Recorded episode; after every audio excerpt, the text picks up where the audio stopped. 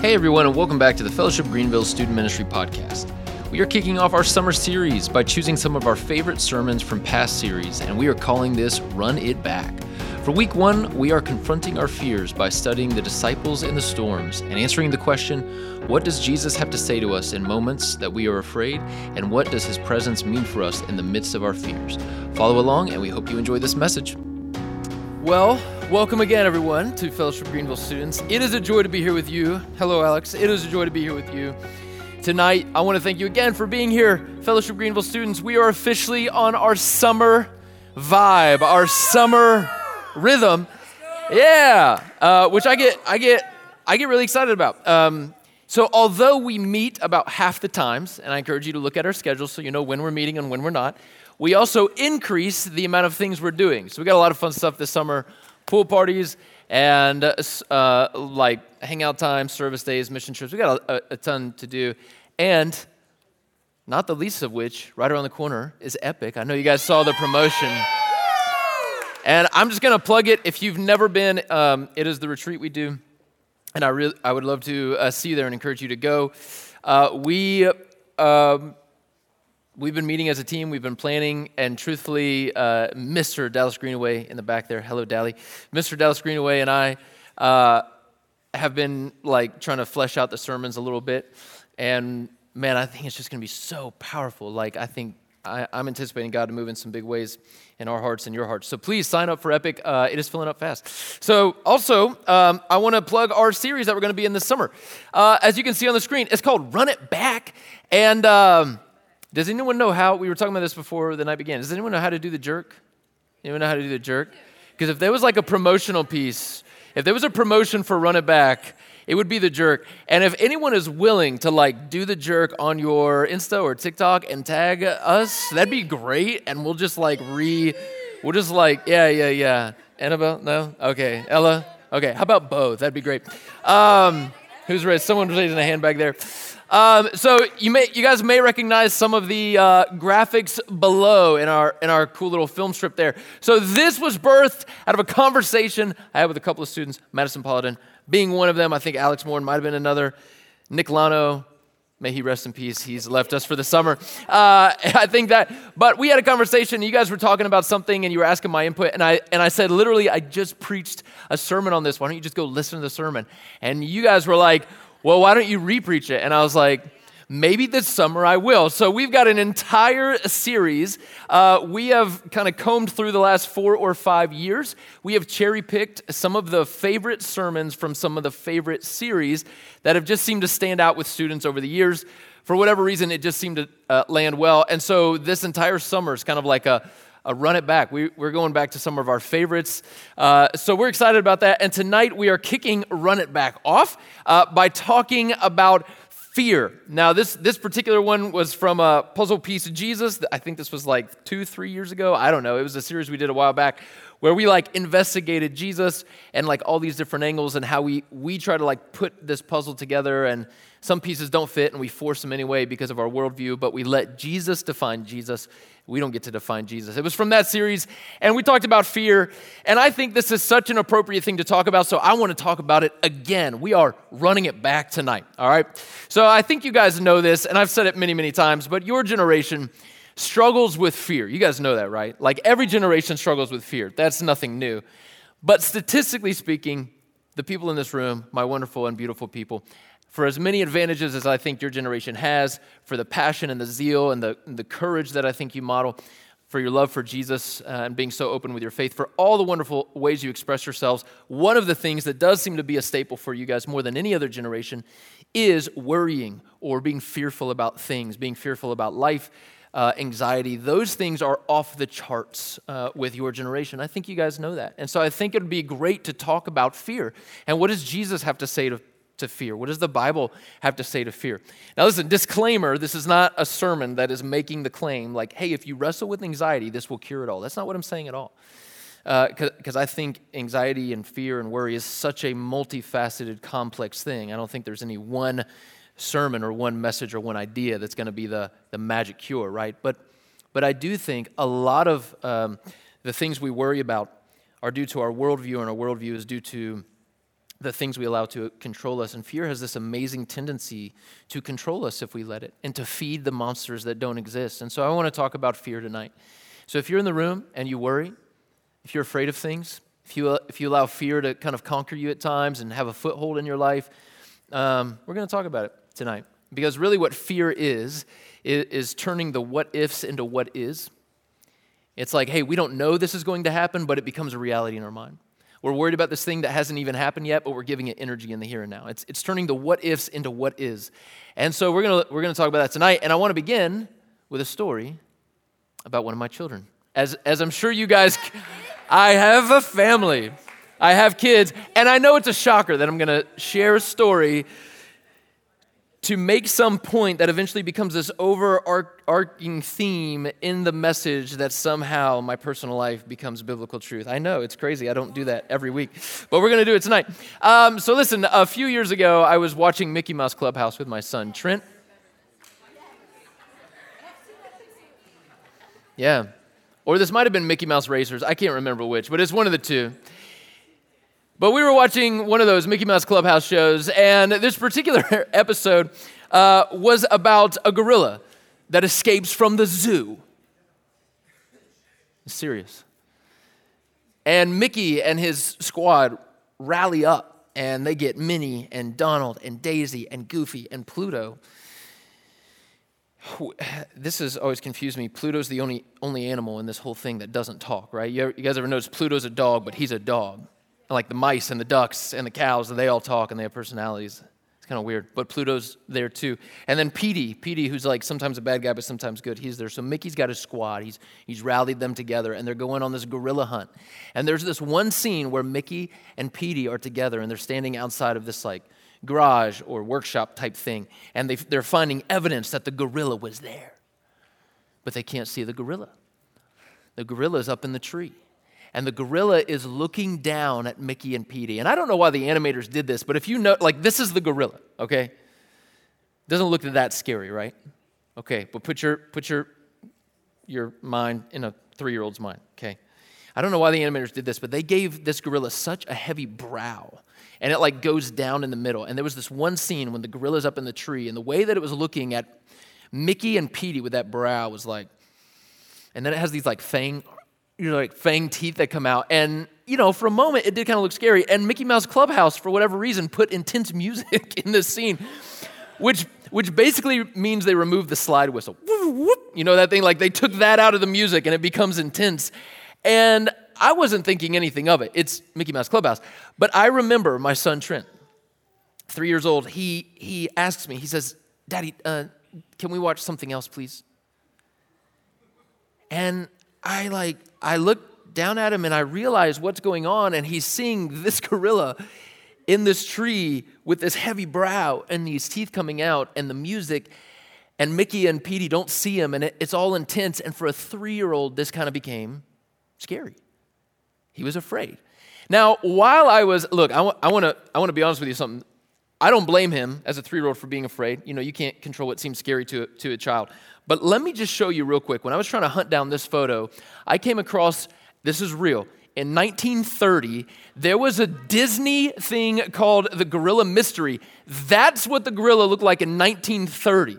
You want to talk about scary? Dude, I don't know what the animators were thinking putting this up for kids, but in 1930, the animators thought, you know what we should do? We should make them salivate and have like huge fangs and like drip, dripping death growl and claws that almost like engulf Mickey's, or I guess that's Minnie. That's even worse. Like Gorilla's going for Minnie. You going for the girl right there. Like that was the gorilla in 1930. And apparently Disney was like, yo, we should just keep this theme going and just have a gorilla for every generation that seems terrifying.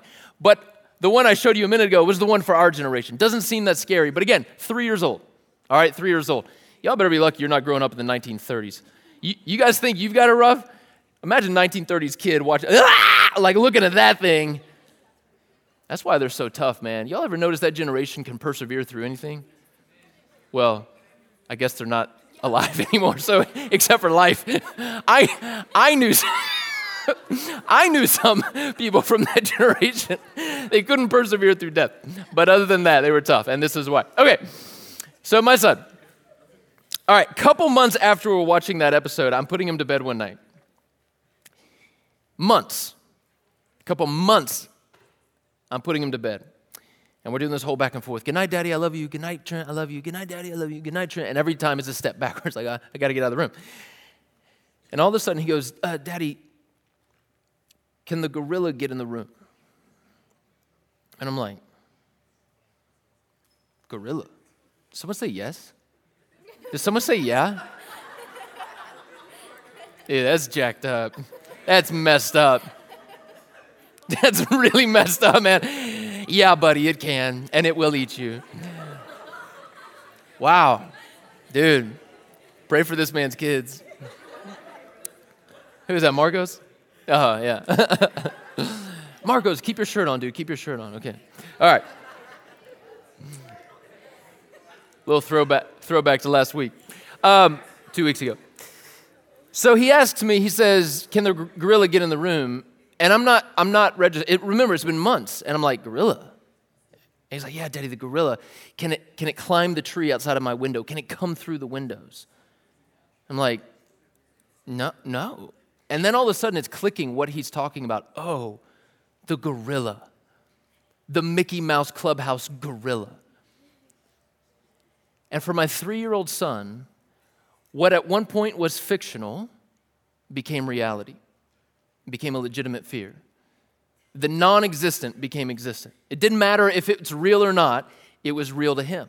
And he's feeling the weight and the gravity and the fear that this is an actual possibility no amount of logic in that moment. Like to sit down with him and be like, buddy, like there's these things called animators, and they come up with like these pictures, and then the pictures like combine together and they make an animate. Like no amount of logical discussion at that point would have helped him be less afraid. The one thing he needed to hear was, nobody. That gorilla cannot come through the windows. In fact, there's no gorillas near our home. And buddy, you know, mommy and daddy are here. You're safe with us. My son turned a fictional into reality because of fear. He allowed fear to feed something that wasn't real, and it became real. And in our lives, I would propose that we do that exact same thing. Now, it may not be a Mickey Mouse Clubhouse gorilla. I highly doubt it for this room. Although maybe like one or two of you is like, dude, that 1930s is going to stick with me when I go home tonight. Like, I thought Stranger Things season four was rough. 1930s Disney, that's rough. But what is it for you? hey, what is it for you? We all have a tendency to maybe create 800 pound gorillas out of thin air. And we all have a tendency to maybe imagine them right outside of our window. What is it for you?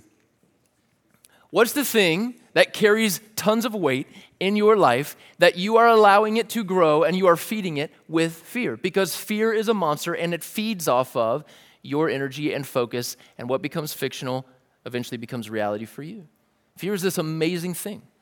And sometimes fear is really, really good. It alerts you, it lets you know there's danger. But oftentimes, fear is one of these things where we are literally feeling the weight and the pressure and the concern and worry and anxiety of 800 pound gorillas that don't exist? Do you do that? And if you do that, where do you invite Jesus into that? What does Jesus have to say to your fear? What does Jesus have to say to your 800 pound gorilla outside of your window? Is there anything we can learn from the Bible about how Jesus helps us manage, embrace, move forward in the midst of, or reorient our worldview when it comes to fear? I think so. So, we are going to study a passage of Scripture. Actually, we are studying, well, we're going to look at two, possibly even three different stories tonight. I know what you guys are thinking, Matt, you always go long and you're you have the ambition of three. I get it, I get it, but we're going to do it tonight. Okay. We're going to look at three different stories tonight, and they all kind of tie together. This is going to be in the Gospel of Mark. We're going nowhere else except the Gospel of Mark. Go ahead and turn there, Mark chapter 4. That's where we're going to be tonight, right at the very end of Mark chapter 4, starting in verse 35. There's this story. Maybe you've heard it before. We are in a series which is repeating sermons, so you might have heard it before if you've been here in the last three or four years. But we're going to be there tonight again. Mark chapter 4, starting in verse 35. Jesus and his disciples are about to get on a boat and they are about to cross the Sea of Galilee, which is a fairly large body of water. It's not like an ocean, but it's fairly large. And it is surrounded geographically with two differing uh, landmarks. On the right, you have a desert, and really, really warm winds from the desert come rolling in. And on the left, you have the Mediterranean Sea, and cooler air from the sea rolls in. And those combination of hot and cold airs create storms pretty frequently. And beneath the Sea of Galilee, you have these uh, kind of regular tectonic shifts, which kind of stir the whole thing up anyway. And so storms were a regular part uh, of the Sea of Galilee. And if you've ever been to the state of Florida, which I got to admit, I, I, don't know why people choose to live in Florida. That is a, like a visiting state. I don't know about a residential state. That's just my take on it. But if you've ever been there, then you know every afternoon a storm pops up, right? It's like sometimes the weather is just right to create a regular thing. And storms were pretty regular even today around the Sea of Galilee. But what we're about to read is no regular storm. This is like a mega storm. And the disciples become afraid. So let's start. Verse 35. On that day when evening had come, typically evening was supposed to be a little bit calmer. So why most people did their fishing in the evening. But tonight, not so. This storm is stirring up. On that day when evening had come, Jesus said to them, Let us go across to the other side, insert Sea of Galilee there. And leaving the crowd, they took him with them in the boat. So Jesus got in the boat. Now, what's interesting about this story is, if you guys have ever read the New Testament, you know that um, there's four gospels matthew mark luke and john. Matthew rolled with jesus. He was one of his disciples. John rolled with jesus. He was one of his disciples. Mark did not roll with jesus. Mark's like second generation christian. He was discipled by peter. Peter rolled with jesus. But mark is writing from the stories that peter has told him. Luke did not roll with jesus. Luke was like a physician detective and he went back and just started interviewing everyone who had interacted with jesus and wrote all that down. But the gospels record this story. Multiple gospels record this particular story, which is interesting because that's rare. They don't always include the exact same story. But this one pops up multiple times, which is the Bible's way of saying to us, this is significant. This one matters. Not that the others don't, but this one carries some weight. There's something here that needs to be repeated over and over and over again. And so Jesus gets in the boat. The Gospel of Matthew phrases it that way. He gets in the boat. That phrasing is important. Jesus is in the boat with them. And a great windstorm arose, and the waves were breaking into the boat, so that the boat was already filling. So let's pause. Jesus has been teaching all day. He's been doing ministry. Towards evening time, he looks at his disciples. He says, Hey, let's cross over and go to the other side of the Sea of Galilee. They all get in the boat together Jesus gets in the boat with them, and there are other boats around them. So, this like group of boats carrying Jesus and his disciples and some other people are traveling across the Sea of Galilee. The storm did not exist yet. They didn't get into the waters when they were raging. They got into the waters probably calm, like most evenings there were. And somewhere in the course of their transition from end to end, coast to coast, the storm swells up. And the Bible says that this was a great storm. This is a great storm. In this little passage, in these few verses, that word great is used three different times. The first time it is used is to describe storm, and that is the Greek word megas, which is where we eventually get our word mega from. So this wasn't like, oh, this is a big storm, it's a bad storm, it's a normal storm. They were used to normal storms. This is a mega storm. Like it's the Bible's way of telling us this is unusual, this is different. You have in this boat professional fishermen, commercial fishermen. They've been on the Sea of Galilee their whole lives. They have navigated storms, and as we're about to see, they are terrified. This is no normal storm, this is a mega storm, a great storm. So the storm starts to stir. Verse 27 says, The windstorm arose and the waves were breaking into the boat so that the boat was already filling. It's not just like the boat was rocking back and forth, the waves were coming up over the boat and beginning to fill the boat. So get it in your head, get the scene in your head. Imagine it. It's nighttime, the wind is stirring, the noise is increasing, it's loud, the rain starts to come come, it becomes horizontal, the waves start crashing in. You got people running around with buckets trying to dish the water out. It's coming in faster than they can get it out. The boat that they're in is probably about 27 feet long. It's not huge. It's not a canoe, but it's not huge, and maybe four feet across. This is not like, oh, we can, it's not the Titanic. They're, well, Titanic sunk. That's a bad example. This is not like a huge, man, we need to edit some of this podcast later. This is not a huge, huge boat, is my point. And the disciples are in the midst of this, and the wind is rising, and the volume is increasing. You, you guys ever been like in a storm storm? I don't, I don't mean just like, oh, a pop up storm. I'm talking like, have you ever been terrified? Anyone? Like for real, for real, terrified. Anyone? Few of you guys? I have. It's terrifying.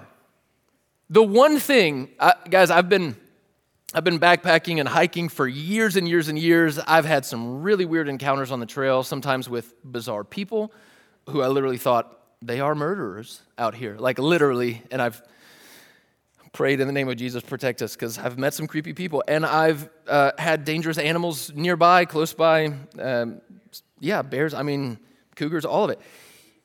I have never been as scared in the mountains as I am when the weather turns really, really bad. Like, there's something in me that's like, yo, I mean, if I really had to fight off a grizzly, I could. I couldn't. Like, let's get that straight. I couldn't. I would be ripped apart. But in my mind, I could. You know what I mean? It's like, I could.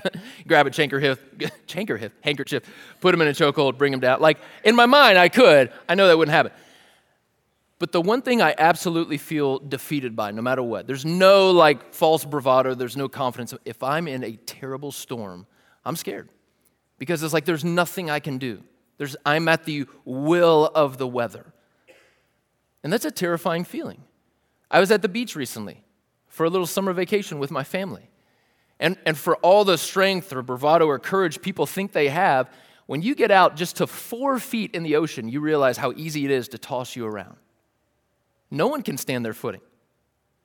Eventually, there's a wave that will knock you off balance. The weather is powerful. And weather terrifies me when it goes bad. I've been in storms where I was so afraid to even look at the sky because the lightning was on top, top, of me. It's striking everywhere around me. The thunder is deafening, and all we could do is just run as fast as we could into the forest.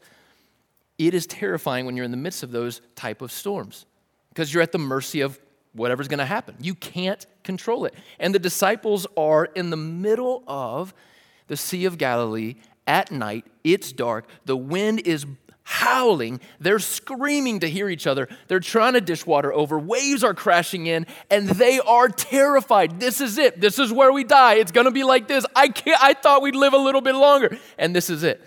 They are literally at the end of themselves, and they think their life is over. Don't know if you've ever been there where you thought, "This is it. This is it."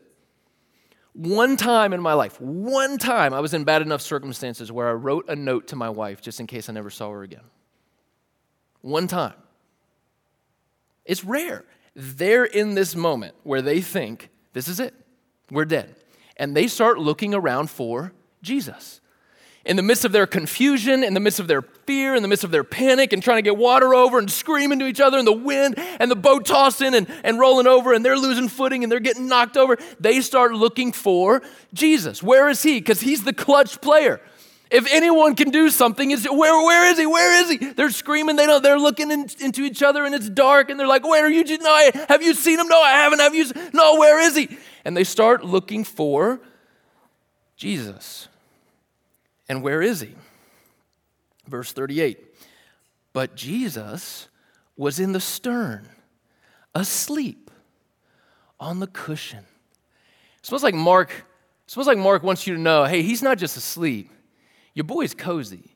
Like that little note about the cushion is kind of, it's like, yeah, that wasn't necessary, but it's there. It's like, oh, got a little cushion. Like, you think you could maybe help us for a second? Jesus is asleep in the stern of the boat on the cushion.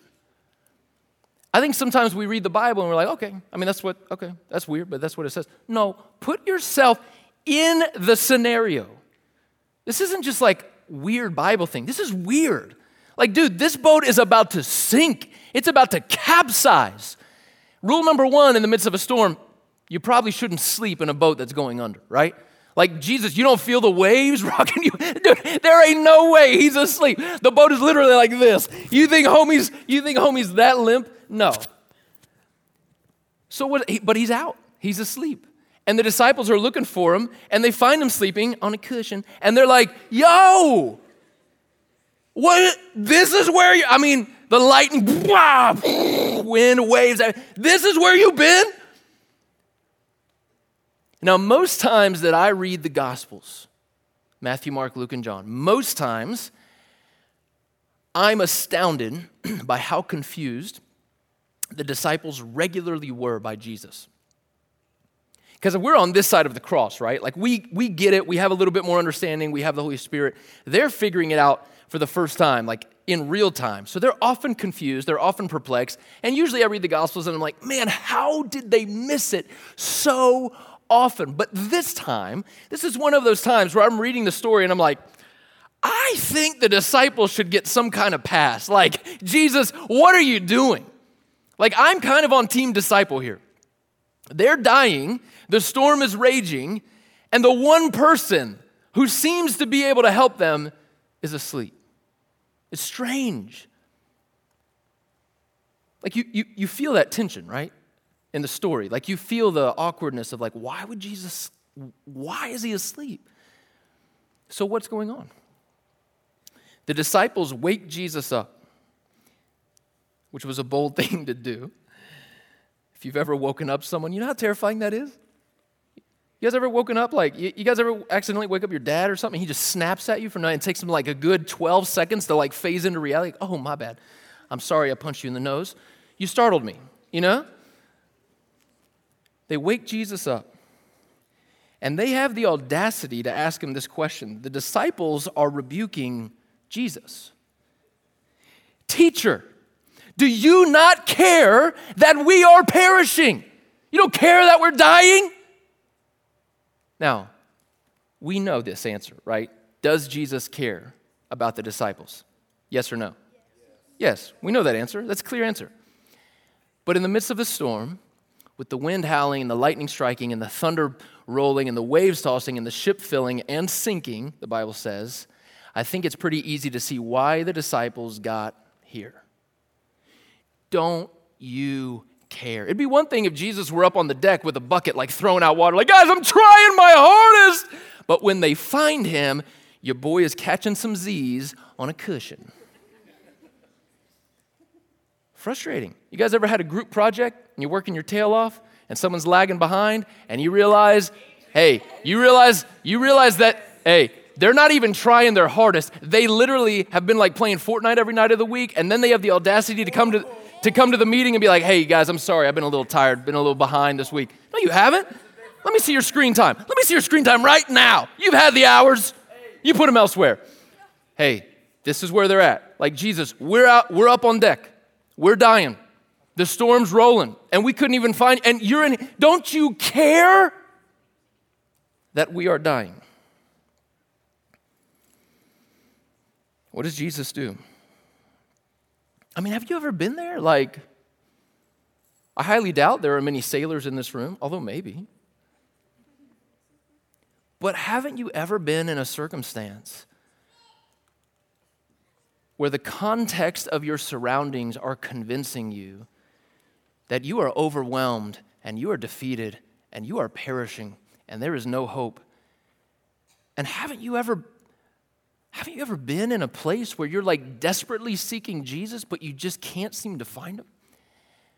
Haven't you ever been so overwhelmed with life that it feels like Jesus is kind of asleep on you?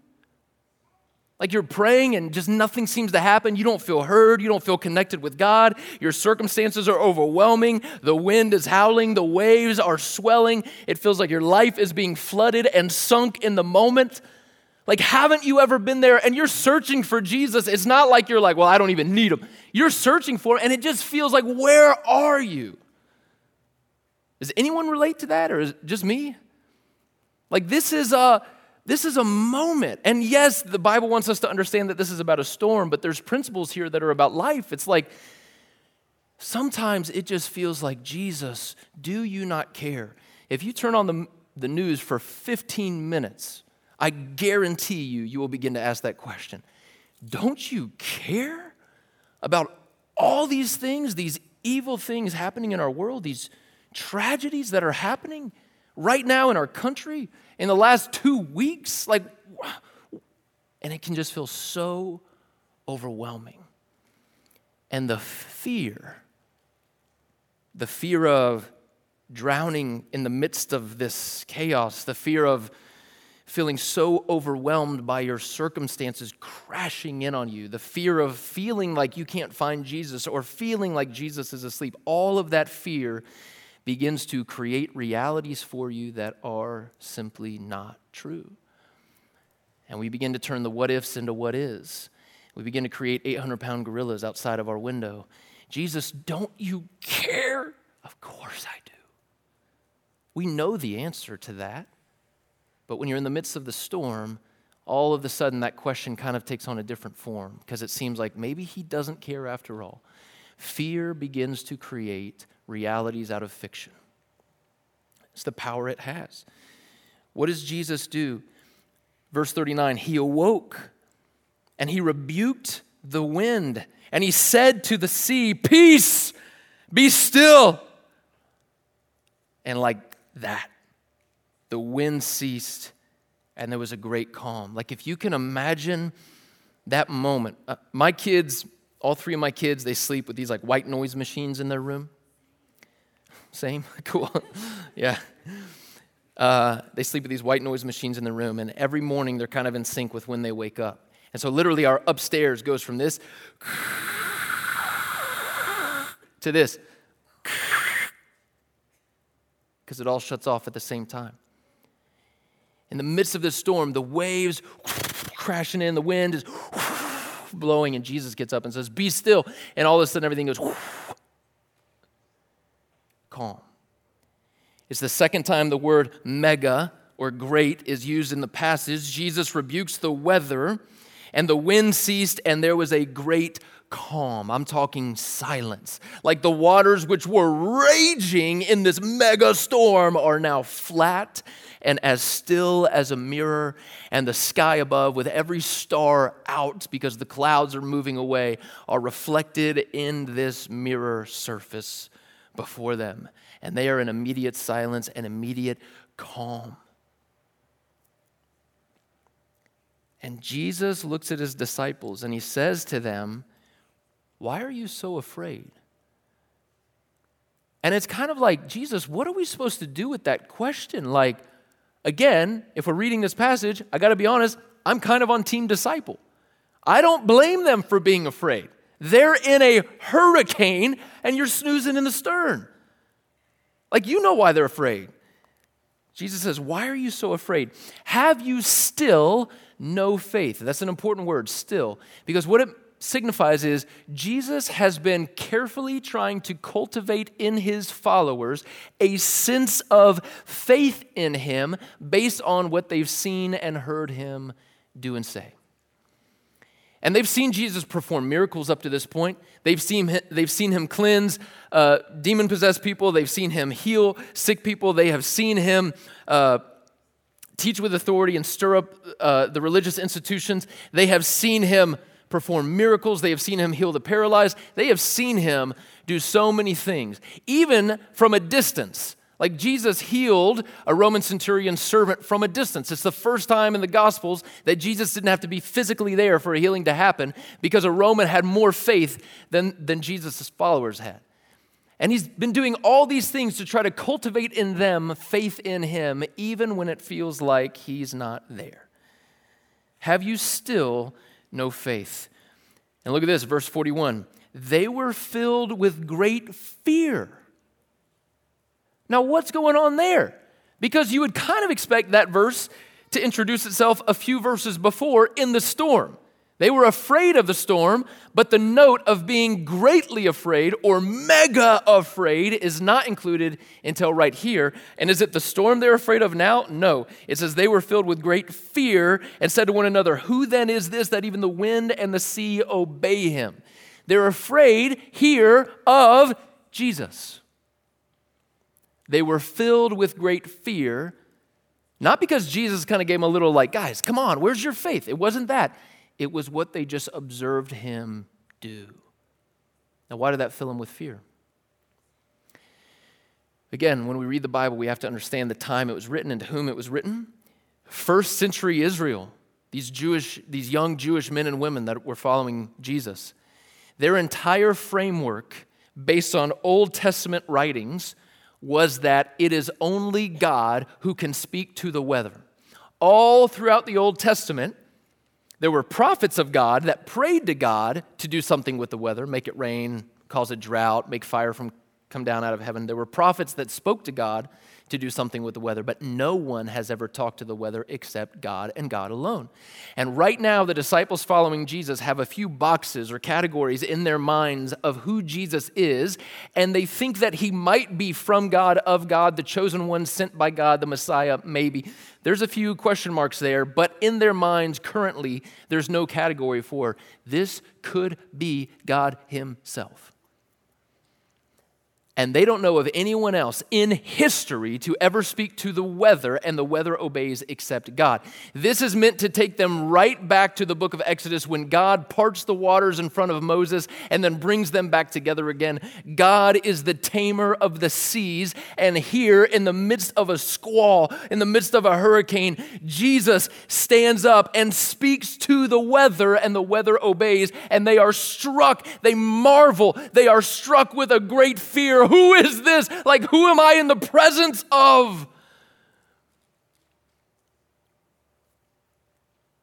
They're afraid because for the first time, they're, they're being introduced to the notion that this might be God in front of us.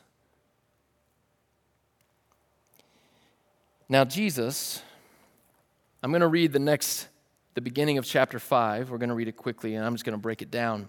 We're not going to spend as much time on it. But Jesus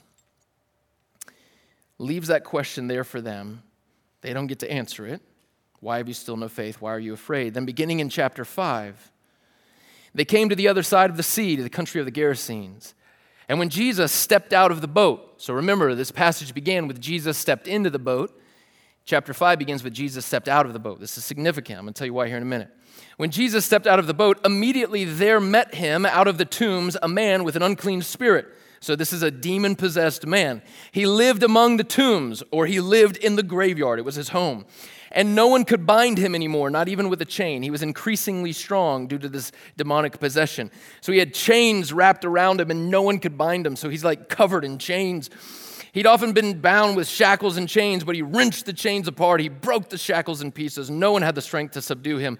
Night and day among the tombs on the mountains, he was crying, always crying and cutting himself with stones. And when he saw Jesus from afar, he ran and fell down before him. That's a posture of worship. That's very interesting.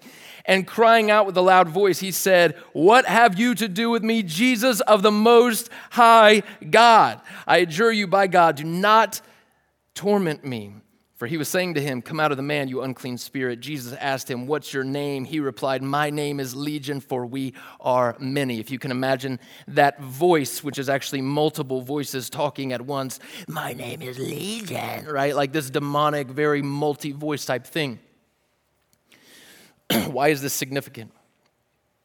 Because chapter 4 ends with the disciples struck with fear, asking themselves, Who is this man? The next chapter picks up with a man possessed by many demons running and kneeling before Jesus, answering the question Jesus, Son of the Most High God, what have you to do with me? When Jesus calms the storm at the very end of Matthew 4, everything calmed. There was a great calm, a mega calm. So, you guys may know this, but sound travels significantly better over water than it does land, and especially still water. You guys ever been on the, on the lake on a really calm morning and you hear like something from a far distance off, like across the lake, like you can't even, you can't even see where it's coming, but you're getting something. Someone's doing, yard work, there's a sound of a lawnmower or, or whatever, but you hear it coming over the water. So imagine this. You've got this demon possessed man living in a graveyard. People have tried to chain him. He's too strong for the chains. He's got chains and shackles kind of dangling off of him. He keeps breaking them. He runs around screaming, always crying out and cutting himself with stones. So imagine the scene for a minute. The disciples are in the boat. They're terrified of the storm. They come to Jesus. Don't you care? Jesus rebukes the storm. Everything goes calm. He looks at his disciples. Still no faith? And all of a sudden, in the stillness of the calm, the disciples begin to hear screaming, Thank you, Milo? Yes! Perfect timing, dude. Yes. The disciples begin to hear screaming, wailing, because the water is calm and sound is traveling much, much better. And they were just struck with fear over a storm, and all of a sudden they begin to hear in the pitch black of the night. They just start to hear these these moans and cries and groans coming over the water. And if they weren't scared from the storm, they're definitely scared now. And if you just imagine for a minute there, the, what was that? What was that? Like looking off into the darkness of the water, right? What was that? And they maybe hear the jingling of the chains, the rattling of the chains this noise coming out. What is this? Like, dude, if you can imagine being in the still of the night, the pitch black in the middle of the water, and you're kind of confused, and who is this guy and who is Jesus? And then all of a sudden, all these other noises begin to insert themselves, and the boat is going increasingly towards them, and it's getting louder, and you realize, why are we going towards the mysterious murder noises? Why don't we move away from them? But for some reason, Jesus isn't sleeping on this one, and Jesus, and only Jesus, gets out of the boat. This is why this, that's significant when it says Jesus stepped out of the boat. We get no mention whatsoever that any of the disciples got out with him. They missed out on seeing Jesus usher the kingdom of God, making it a reality here on this earth. They missed out on partnering with what Jesus wanted to do to deliver this man, to overthrow the forces of evil and darkness in the world. They missed out because they were still paralyzed by fear. It was only Jesus who got out of the boat, no one else. Why? Because they're still afraid. What were these noises we heard? Why are we moving towards them? Why does Jesus want to get out? What are we doing here? This is a graveyard. They're starting to put two and two together. This is a demon possessed man. And they're hearing the voices, multiple voices coming out of this guy. And he's so strong. He's got these chains rattling over him. And the disciples stayed in the boat. Fear has the ability to turn what ifs into what is. Fear has the ability to turn fiction into reality. And you begin to focus so much on the possibilities of things that could happen, could be, might happen, will happen, that you actually forget the reality you're in.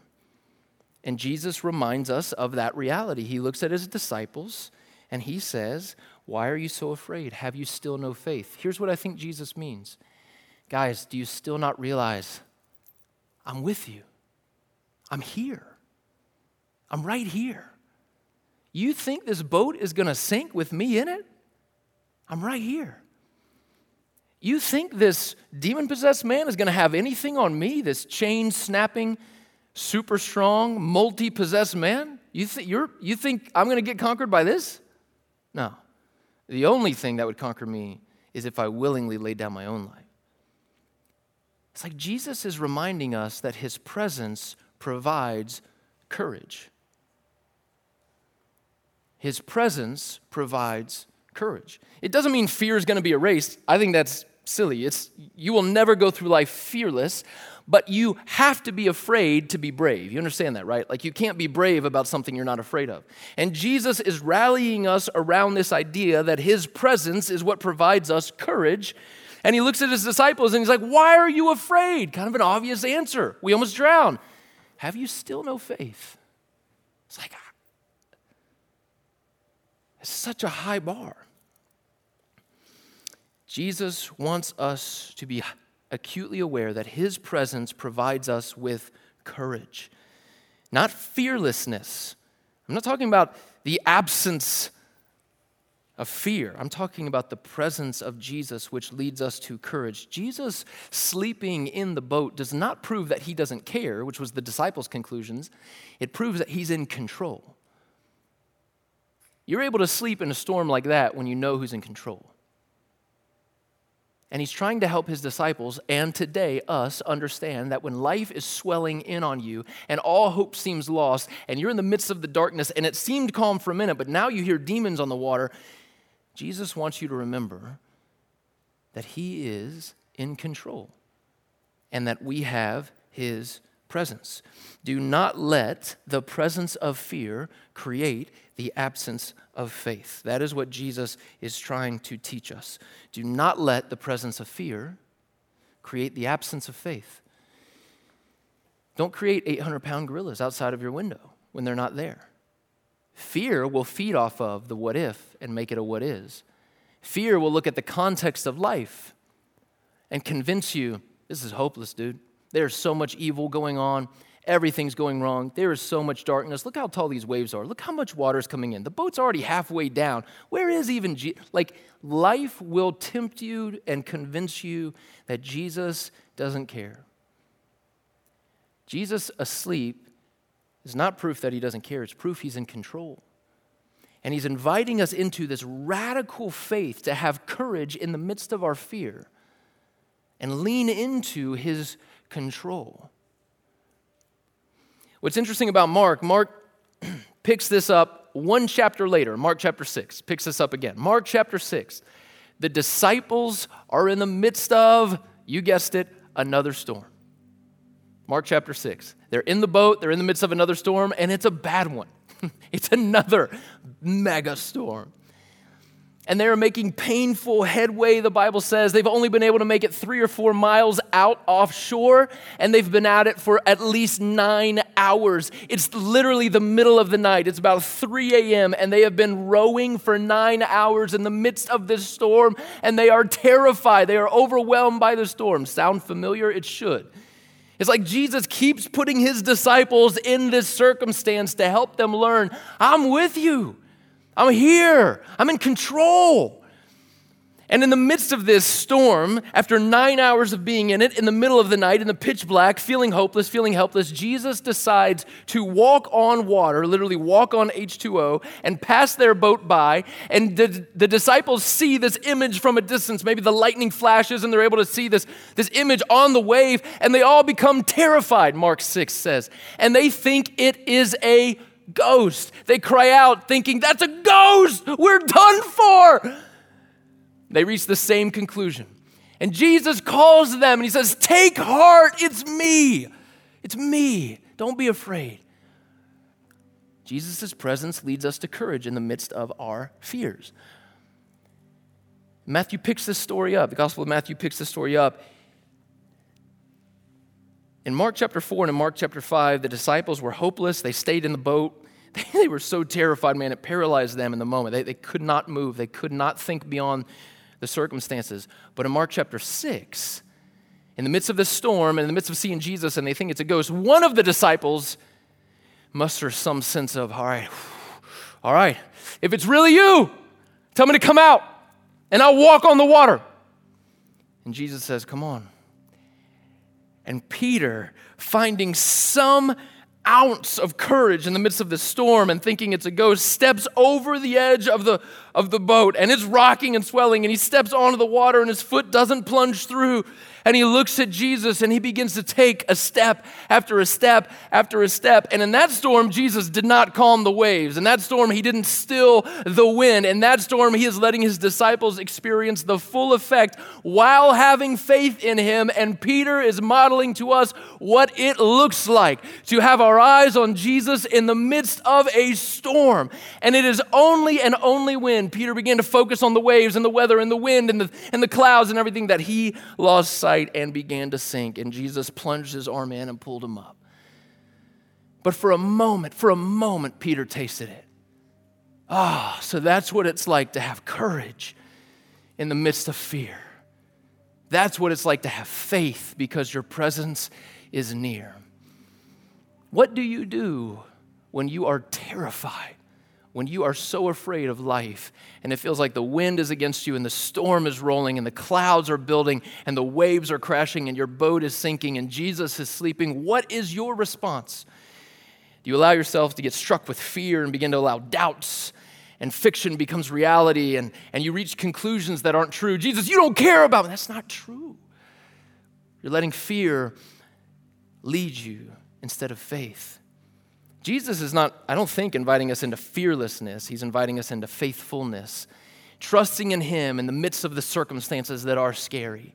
But He's also inviting us to understand who He is. And these passages tell us that Jesus is the storm silencing and the hurricane hushing, and the wind taking and the wave breaking and the demoniac diminishing and the human healing man God who has power over the natural world and power over the supernatural world. And as we navigate in this life and everything gets thrown at you, and you're going to be convinced that this world is falling apart, and you're going to be convinced that spirituality is hopeless, we are reminded that Jesus controls natural and supernatural, and He is in control this very day. The author of Hebrews says that the world is held together by the very power of his word. The book of Colossians says that Jesus is reconciling all things to himself. And it's Jesus and the presence of Jesus that leads us to courage, not fearlessness, but courage in the midst of the scary things. The same encouragement I gave my son years ago Daddy, can the gorilla come in? Nobody. Daddy's here. I'm here. Mommy and daddy are here with you, bud. You're okay. You're safe. It's like that's what Jesus is saying to us. Guys, take heart. It's me. I'm here. Have faith. Jesus has given us his presence. And he says he'll never leave us nor forsake us. In the midst of your fear, do you focus on the waves or do you focus on the presence of Jesus. Jesus invites us to lean into the reality that He is in control.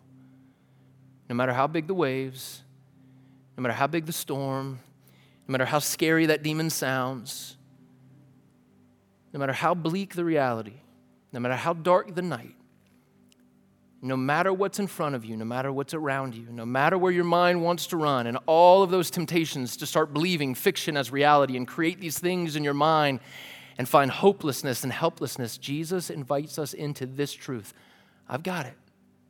I'm in control. I'm with you. I'm holding it all together. You don't see the bigger picture, but I'm here. I've got it. I have authority in the natural, I have authority over the supernatural. It's okay. Have faith. Take heart. Have courage. Trust me. It's okay. Will you place your faith in Jesus in the midst of your fear? Will you take courage from his presence? Will you take heart? Will you lean into the truth that he is in control? That's the invitation. Let's pray.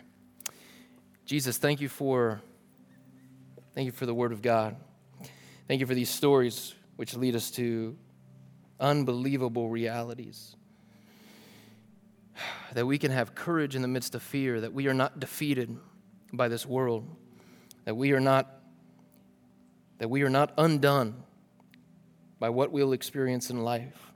There is no such thing as hopeless or helpless because we have you. We have your presence. You've defeated the enemy. You've defeated darkness. You've given us life. Light wins. We will be with you forever. We're just in a brief window of time where we're still feeling the effects of that defeated foe. And we pray that you would help us learn how to have courage. We pray, Jesus, that you would help us grow in our faith. We thank you that you have ever, ever present grace for us. You never grow impatient. You never tire of us having to learn and relearn the same lessons. And Jesus, for those in this room who, who struggle regularly with fear and worry and feed the monster and allow fiction to become reality, I pray that you would deliver them. that you would give them your peace and your presence and your protection, and that their eyes and gaze would be set on you, no matter how big the waves. We ask this, Jesus, in your name. Amen.